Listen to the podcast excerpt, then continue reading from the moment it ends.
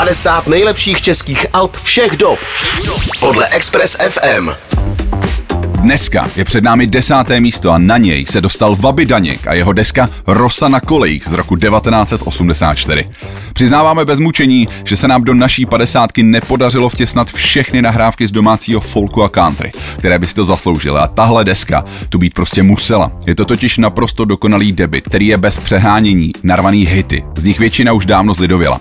Vaby Daněk si na rozdíl od některých svých kolegů vyhýbal romantickému patosu. Jeho skladby jsou civilní a absolutně ze života. Díky tomu působí naprosto nadčasově, fungují spolehlivě dodnes a milují je i lidé, které byste na čundr nevyhnali ani plamenometr.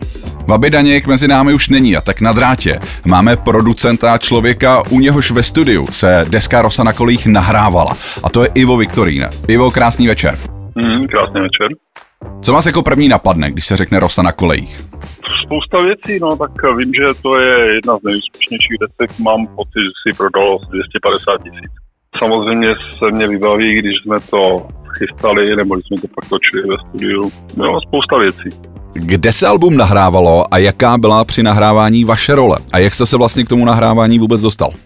Hmm, košatá otázka, musí následovat košatá odpověď. E, album se nahrávalo v brněnském rozhlasovém studiu a jak jsem se k tomu dostal, no my když jsme já teda asi posluchači, nebo nevím, jestli vy víte, já mám kapelu AG Flex se to jmenuje.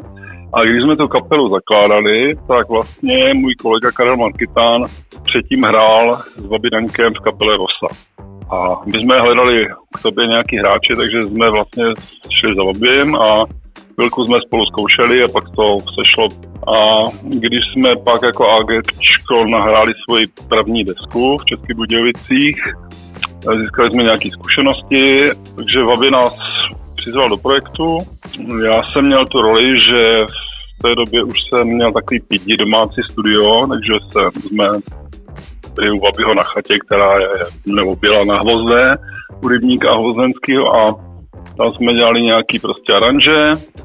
Já jsem to nahrával, asi polovinu věcky, vě, věcí jsme tam stihli nějak jako nachystat a druhou půlku jsem pak aranžoval sám, takže jsem byl takový částečně aranžer ty desky. Já jsem někde četl, že ta deska vznikala poměrně docela jako slušnou dobu.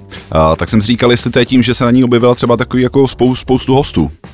Ne, myslím, že tím to nebylo, protože v té době bylo zvykem, že prostě kapela to musela natočit rychle, třeba během jednoho týdne, včetně mixu, takže uh, taková ta pohoda, která je dneska ve studiu, že člověk na tom dělá tak dlouho, jak potřebuje, to neexistovalo vůbec. Tenkrát se Vabimu podařilo, nevím, to, to samozřejmě nevím proč, eh, nebo jak, jak to dosáhl, že na tu desku bylo daleko víc času, než tady ten standardní týden.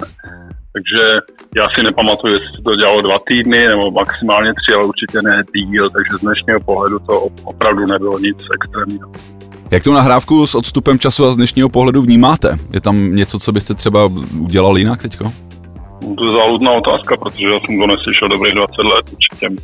Samozřejmě jsem párkrát ty věci s Babim hrál na podiu někde, jsme se potkali, ale jako, že bych si to poslechl, to ne, tak já jsem mezi tím udělal řadu spoustu jiné práce. Já jsem někde slyšel, že uh, tremská komunita těžce nesla přítomnost elektronických nástrojů na albu. Je to pravda? Hmm. Tremská komunita byla velmi konzervativní, když se vrátím k albu v, kapely AG Fleck, tak například my jsme byli první kapela, která přišla na portu s elektrickou kytarou. Po zásluze jsme byli vypískáni samozřejmě. A nebo řvali jako, že bicí pryč a tak dále. Takže to bylo tenkrát normální. Eh, jak to nesla tremská komunita, nevím.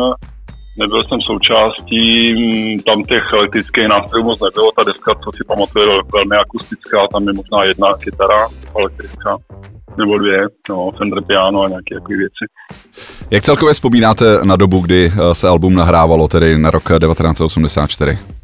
Nevím, je to strašně dávno, byl jsem mladý, ambiciozní, byl to moje druhé album, na kterým jsem dělal, měl jsem možnost ho aranžovat, se eh, vlastně na většině těch zvuků.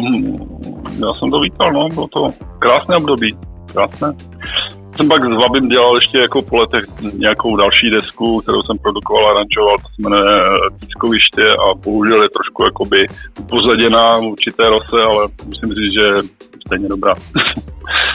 Otázka, která určitě taky musí zaznít, a to, jak vzpomínáte na osobnost Vaby Daňka, jak se vám s ním spolupracovalo? No, Vaby byl prostě strašně fajn chlap. My jsme se znali jako leta, takže já mám dům na Vysočině a on v období, kdy bydlel v Hradci a jezdil prostě na Moravu, tak jezdil tady přes nás a vždycky volal a vždycky se zastavil na kafe, a, nebo když byl ve Zíně, já taky, takže vždycky ta, to, to skončilo u nějaký, nějaký hospodě. Strašně srdečný chlapík, který eh, rád bavil společnost a vlastně kdykoliv jsme se potkali, tak jako první čtvrt hodina byla to, že vyprávěl vtipy. Naposledy, co si pamatuju, tak uh, jsme hráli někde v Praze v nějakém klubu, při patra podzemí možná a nepamatuju už si, kde to bylo a aby se přišel za náma podívat a když jsem tahnul svoje těžké klávesy, prostě, tak mě to sebral z ruky a vytáhl to sám prostě až, až kautu, takže on byl, jako, byl to takový srdečný chlapík, který nic nepředstíral. Tohle byl skladatel, multiinstrumentalista, zpěvák a v neposlední řadě také zvukový mistr Ivo Viktorín. E, já vám moc díky a mějte se fajn. Děkuju, mějte se. 50 nejlepších českých alb všech dob. Všech dob. Podle Express FM.